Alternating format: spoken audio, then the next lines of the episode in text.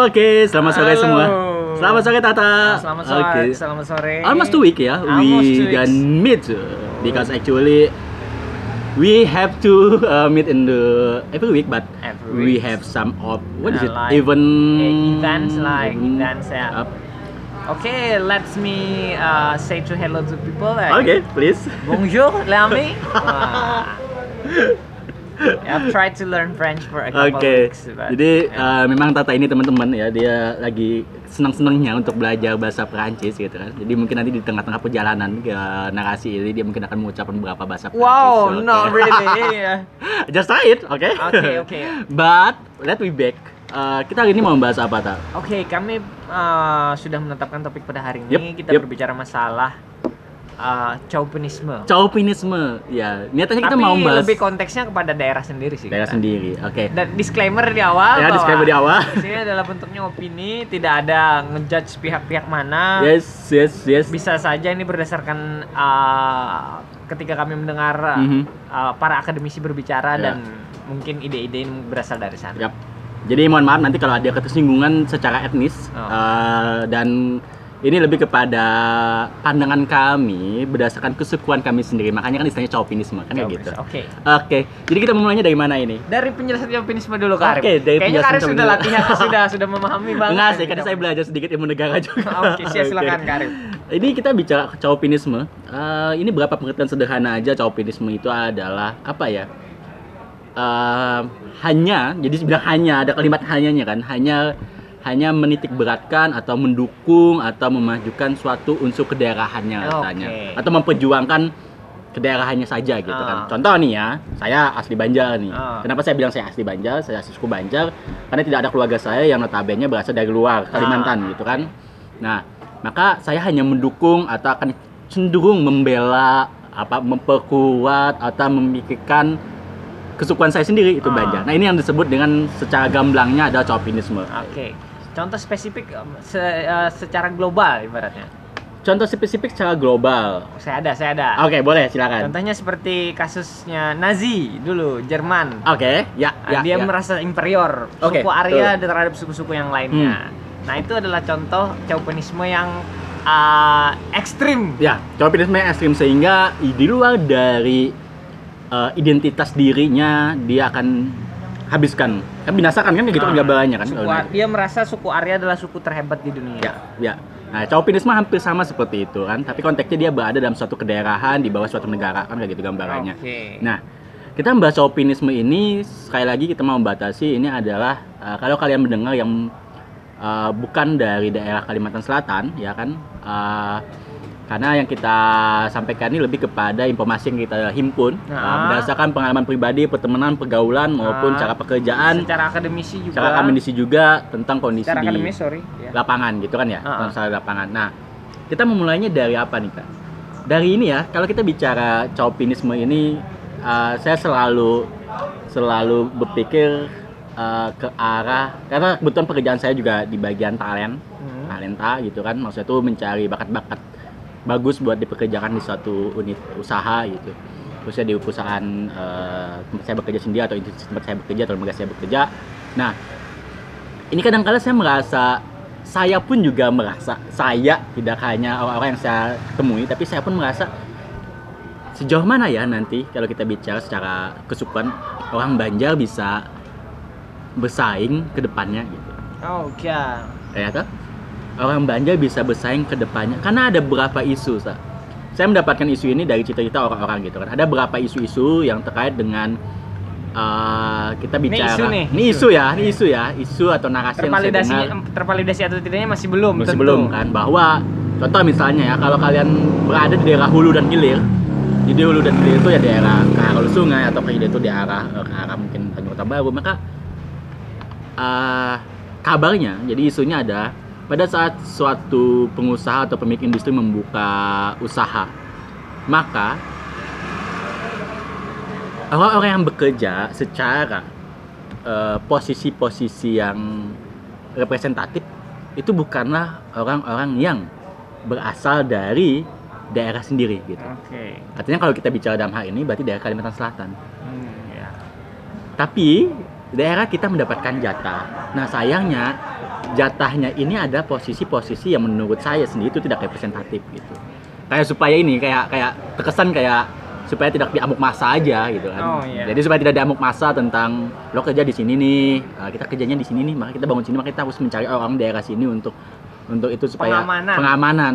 tapi nggak ada diberikan bukan nggak ada sih ya isu kan tadi kan ya kesempatan untuk berada langsung di posisi representatif itu sangat kurang Hmm. Maksudnya adalah sampai saat ini kita menghimpun eh, itu eh, karyawan-karyawan yang ada itu berasal dari orang luar Hmm, hmm. yang mencari kesempatan peluang untuk bekerja di Kalimantan Selatan. Hmm, hmm. Kan hal ini cukup menarik bagi saya gitu kan.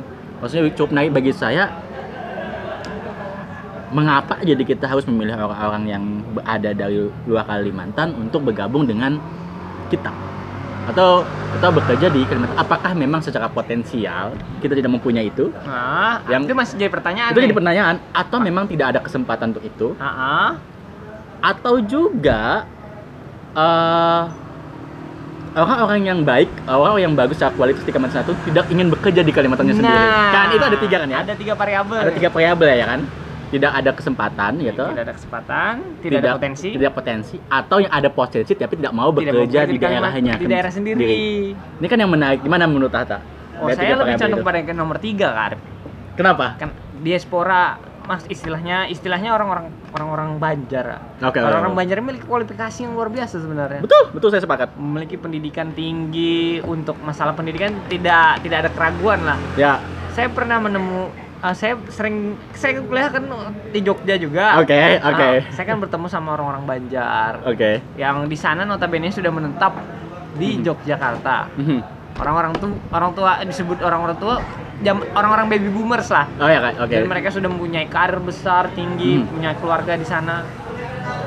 Dan salah satunya ada uh, profesor yang saya temui, orang Oke. Banjar. profesor orang Banjar Orang ya di sana oke Anu, saya saya bertanya bahasa Banjar nih. Eh. Anu Pak, kada anak publik lagi gak Pak. Banjar? Wah, Kak, santai aja aja. Nah, santai dalam artian santai aja apakah beliau itu tidak memiliki keinginan untuk membangun daerah oke atau karena Sidin mer- em, beliau merasa bahwa tidak adanya kesempatan dan potensi yang bisa dibangun di daerah sendiri karena tidak ada bujuk rayu dari dari semua pihak di daerah kita ini Se- kayak lebih kepada bukan pembangun tapi sebelum pada money oriented untuk daerah kita sendiri itu pandangan saya kak Oke. Mungkin lebih kepada kalau bahasa itu secara uh, pada saat seorang itu bekerja di tempat kita secara material dia tidak akan bisa terpenuhi dengan baik, ya kan? iya mungkin bisa Karena peluang-peluang uh, kesempatan untuk bekerja atau menyalurkan kemampuannya tidak ter, tersa- terpenuhi gitu kan. Iya. Kita berbeda dengan di Jawa yang cukup banyak kesempatan, Ah, ah. cukup banyak hal yang sepet- uh, sepertinya bisa dieksplor gitu kan. Mm-mm. Sehingga hal itu ya kalau kita punya kemampuan kenapa mungkin mungkin ya kenapa tidak bekerja di sana aja gitu kan. ah, ah, gitu dia pikirnya mungkin Iya. banyak juga anak-anak Kalimantan Selatan yang kuliah di luar negeri Banyak banyak. Ah, ah. ya tiba-tiba nggak kembali lagi nggak tahu sih kenapa mungkin ya be- beda pemikiran atau apa karena enak di luar ya ya itulah Mhm. tapi saya harap mungkin walaupun bekerja di luar atau apa adalah nanti kembali atau membangun Ya. sharing ide-ide untuk uh, kita sebagai uh, putra benua Putra benua atau putra daerah ya. Ah. Tapi hal ini cukup menarik ta, karena saya pun juga punya pengalaman. Saya punya eh, saya kenal seseorang gitu kan. Eh, jadi beliau ini dulu bekerja di Kalimantan gitu kan. Tapi beliau melakukan minta pindah bekerja untuk bekerja di Jawa. Alasannya sederhana kata beliau. Rip kata, kata beliau kan gitu.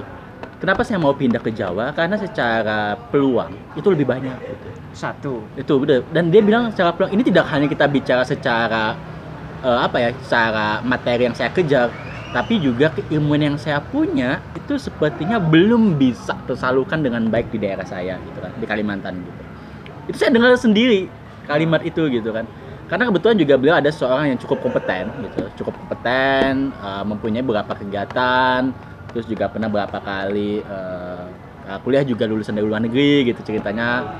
Sehingga hal ini yang membuat saya pikir bentar.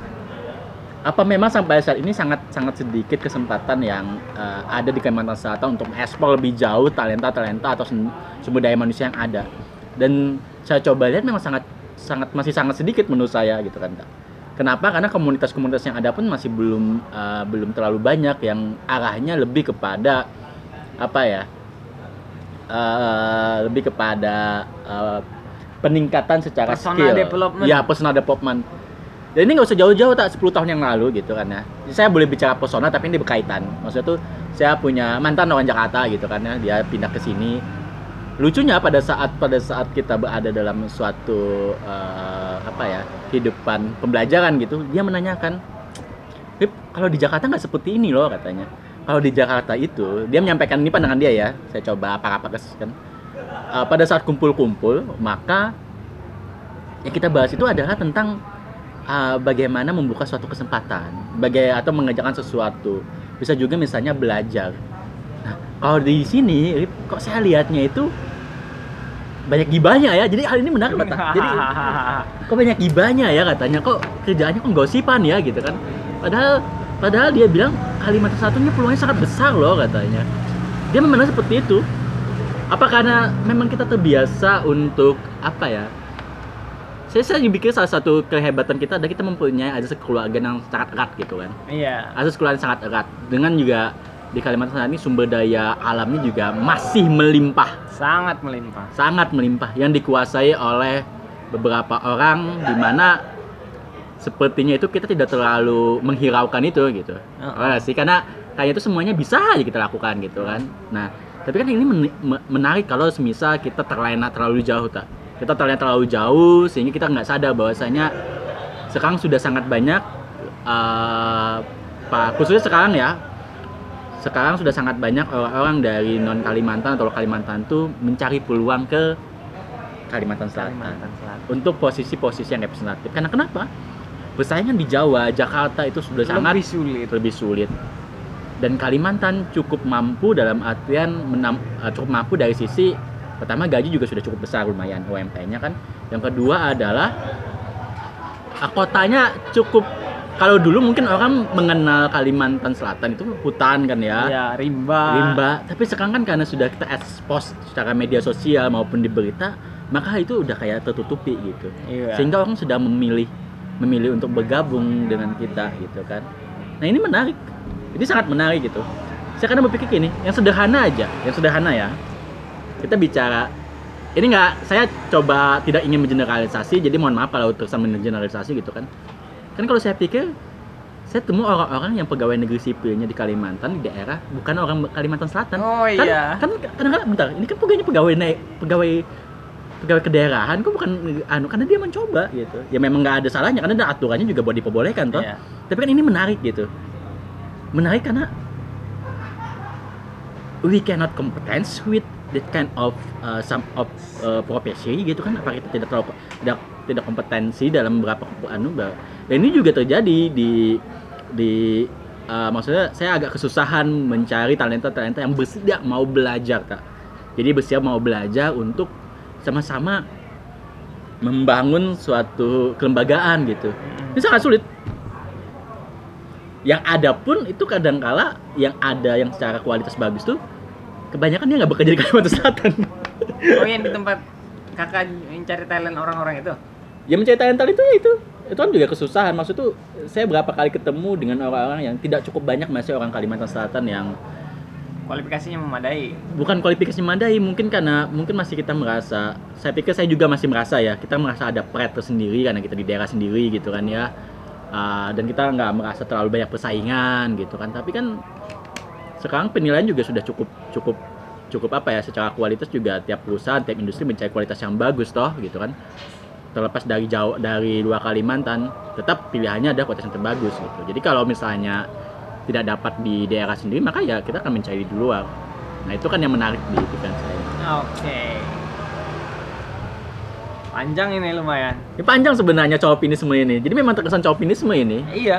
karena saking mencintainya jujur saking mencintainya saya tentang kediran saya sendiri kadangkala Oh, saya nggak mau nggak mau terlalu ini juga strike the point Oh. juga untuk itu Saya pernah dulu itu udah udah lumayan lama sih Mhm. sebenarnya ikut seminar dan pembicaranya adalah orang akademisi yang berbicara masalah bagaimana jika Kalimantan berubah menjadi negara bagian. Oke, bagaimana Kalimantan menjadi negara bagian? Oke, menarik. Nah, ini kan istilahnya hal baru ketika saya mendengar Ya. bagaimana dia mengkomparasikan sebuah sebuah Kalimantan dengan uh, negara-negara bagian seperti Amerika Serikat waktu itu Oke. Bahwa ketika kita kemungkinan ki- kita berpisah wah ini ini tidak kemungkinan sih istilahnya ini hanya sebuah opini secara akademis yang Ya. saya dengar bahwa ketika mungkin terjadi hal itu kita lebih memungkinkan untuk membangun membangun secara infrastruktur, secara ekonomi, melakukan perjanjian internasional. Oh begitu. Oh, oh, istilahnya kemungkinannya ya 50-50 sebenarnya. Tapi ya, ya lumayan berat, tapi kok menarik untuk dilihat dan dipandang gitu. loh. Oke. Ketika itu pandangan saya sebenarnya. Ketika melihat uh, dan mendengarkan hal-hal seperti itu tuh seperti wah bener juga nih orang nih Mhm. ngomongnya kayak gitu. Dan saya pikir ini juga bentuk chauvinisme. Oke, ini juga bentuk ini Chauvinisme. Tapi dalam artian bahwa kata Karib tadi banyak perusahaan-perusahaan yang uh, rekrut merekrut orang-orang luar. Iya. Bahkan ada yang WNA loh. Iya, ada yang WNA betul. Heeh. Ada yang WNA. Dan di, di diberikan salary yang lebih besar ketimbang Iya, memang bos-bosnya dari itu kok. bos-bosnya juga dari luar atau Oh. dia buka usaha di sini tuh. Nah itu kasusnya. Bagaimana Kak Arif? Ya ini kan sebenarnya sebenarnya narasi yang sudah lama yang saya sudah lama. yang sering terjadi juga. Contoh ya, kenapa jadi ada mungkin pandangan menjadi negara bagian di Kalimantan Selatannya masih ada yang eh, daerah yang mati lampu setengah hari gitu terus hidup. Masih ada di daerah pulau-pulau sendiri di suatu ini kan eh, kabupaten kota gitu kan. Yang mana lucunya adalah kan batu bara dari mana gitu kan ya. Kita bicaranya gitu kan. Iya. batu bara dari mana? Kebanyakan dari Kalimantan salah satunya kan. Terus beberapa eh, sawit juga dari mana? Kok malah daerah sendiri yang menghasilkan itu yang malah kekurangan makanya kan kadang lucu pada saat ada pembanding bahwasanya kita udah terbiasa nih mati lampu 6 jam tapi di Jakarta ada Satu suatu kejadian mati, satu ya. jam mati tuh ngerabi banget media sosial bagaimana sih bayarnya ini kami sudah bayar ini sebelah ini kan banyak banget Iya. keluhannya gitu kan artinya kan Kita mah ketawa aja. kita malah ketawa aja karena udah kita kita cukup terbiasa tapi ini bukan ini, ini kan menjadi hal yang harus kita telik lebih jauh sedangkan yang yang penyedia buat salah satu bahan untuk pembangkit listrik itu kan di Kalimantan toh gitu Iya. kan ah ini kan sangat-sangat dan ini udah terjadi puluhan tahun menurut, menurut saya hitungan saya hanya puluhan tahun udah tapi kita nggak masih merasa saya nggak tahu saya kadang berpikir apa kita merasa memang sangat masih aman ya gitu kan atau mungkin kadang Karena karena sudah terbiasa dan merasa biasa-biasa. bisa sih tak tapi kadang saya pikir atau mungkin saya terlalu jauh uh, terlalu jauh mendapatkan insek berita dari media sosial tentang kondisi di luar Kalimantan Oh. sehingga seolah-olah merasa merasa ada yang salah di Kalimantan gitu. secara tidak langsung melakukan komparasi. komparasi. Jadi kan saya merasa saya yang keliru ya kayaknya ya. Oke. dia toh? Saya hanya tidak tidak hanya saya hanya tidak ingin adanya generalisasi yang kita lakukan gitu. Tapi kan nyatanya di lapangan sampai saat ini ya bahwasanya kita masih ada daerah-daerah yang mati lampu gitu. Itu yang pertama Dua, uh, adanya perekrutan karyawan maksud itu bukan perekrutan sih uh, lebih kepada masih belum terpenuhinya atau tercukupnya potensi-potensi bagus yang bisa bergabung di satu perusahaan atau industri yang selaras atau fit dengan culture mereka Oke. gitu kan. Nah, ini juga cukup menarik toh. Terus ada juga ya informasi atau cerita atau diskusi yang pernah saya lakukan ada orang-orang atau beberapa remaja-remaja atau pemuda-pemuda Kalimantan nih yang secara kualitas dia memilih untuk tidak kembali karena secara kesempatan baik secara material maupun kesempatan untuk membakar diri itu lebih besar berada di eh, Pulau Jawa maupun di luar negeri. Hmm. Ya itu. Nah, ini contohnya aja ketika ini yang sederhananya aja kak. Ya. Mungkin karena saya melihatnya dari kacamata saya bahwa uh, peluang kita untuk memperbaiki bukan memperbaiki saya personal developmentnya kurang di tempat kita. Oke. Contohnya aja ketika saya mau nyari komunitas untuk uh, belajar bahasa atau Oke. apa, kita kurang di sini. Oke, kalau di Jogja kemarin? Kalau di Jogja saya mau belajar Prancis ada komunitasnya. Oke. Saya mau belajar Jepang ada, ada komunitasnya ya. Nah itu dia. Hmm. Dan biasanya memiliki keterkaitan sama universitas. Oke. tapi tidak masalah tapi uh, komunitas itu walaupun memiliki keterkaitan misalnya dari universitas universitas A atau B Ya. tapi mereka open kepada orang-orang umum nah itu asiknya dan pengajarnya pun biasanya dari lecture juga Oke, jadi mereka juga kayak, kayak membuka diri up gitu. community Ah, ah. uh, development murid-muridnya sekaligus dia open up untuk orang-orang baru Hmm, dan itu oke. bagus kayak ada proyek kan gak sih sebenarnya dari dari kampus Aha. tapi itu memang bagus banget sistematika kayak gitu Hmm. di sini nggak ada informasi atau saya nggak tahu informasi Iya kan beda beda cerita kan tidak ada informasi atau kita yang tidak mengetahui informasi itu kan. dan ya se- Tapi saya sejauh- kira nggak juga memang nggak ada Iya, informasi memang- sih. memang nggak ada bukan yang nggak ada informasi memang nggak ada nggak ada kayaknya.